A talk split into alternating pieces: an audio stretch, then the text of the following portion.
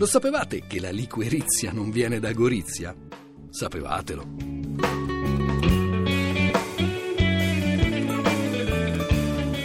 Nel suo Come nascono le parole italiane, pubblicato da Rizzoli nel 1989, Paolo Zolli si soffermava anche su alcuni casi di paretimologia o etimologia popolare. Uno dei casi più noti e più interessanti, scriveva, è quello della liquirizia. La parola ha origini lontane. È il greco glichis rizza, cioè radice dolce, ma già in latino era conosciuta, oltre che nella forma corretta glichi rizza, usata da Plinio, nella forma attestata in epoca tarda liquirizia.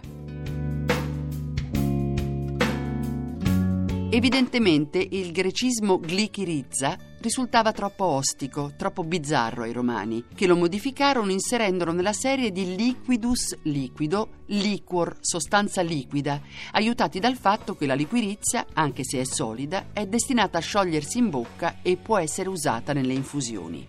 In questa forma la parola è entrata in italiano, dove in effetti si dice comunemente liquirizia, ma il discorso non si ferma qui. Liquirizia è infatti la forma dotta, mentre la forma popolare toscana è regolizia.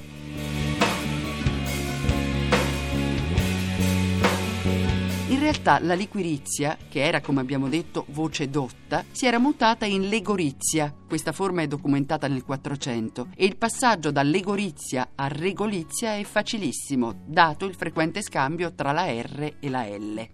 Del resto, la diffusione di legorizia è confermata dal fatto che nei dialetti veneti e forse in altri i pezzetti minuti di liquirizia sono comunemente detti le gorizie e anche in questo caso non è necessario pensare ad un accostamento logico alla città di Gorizia.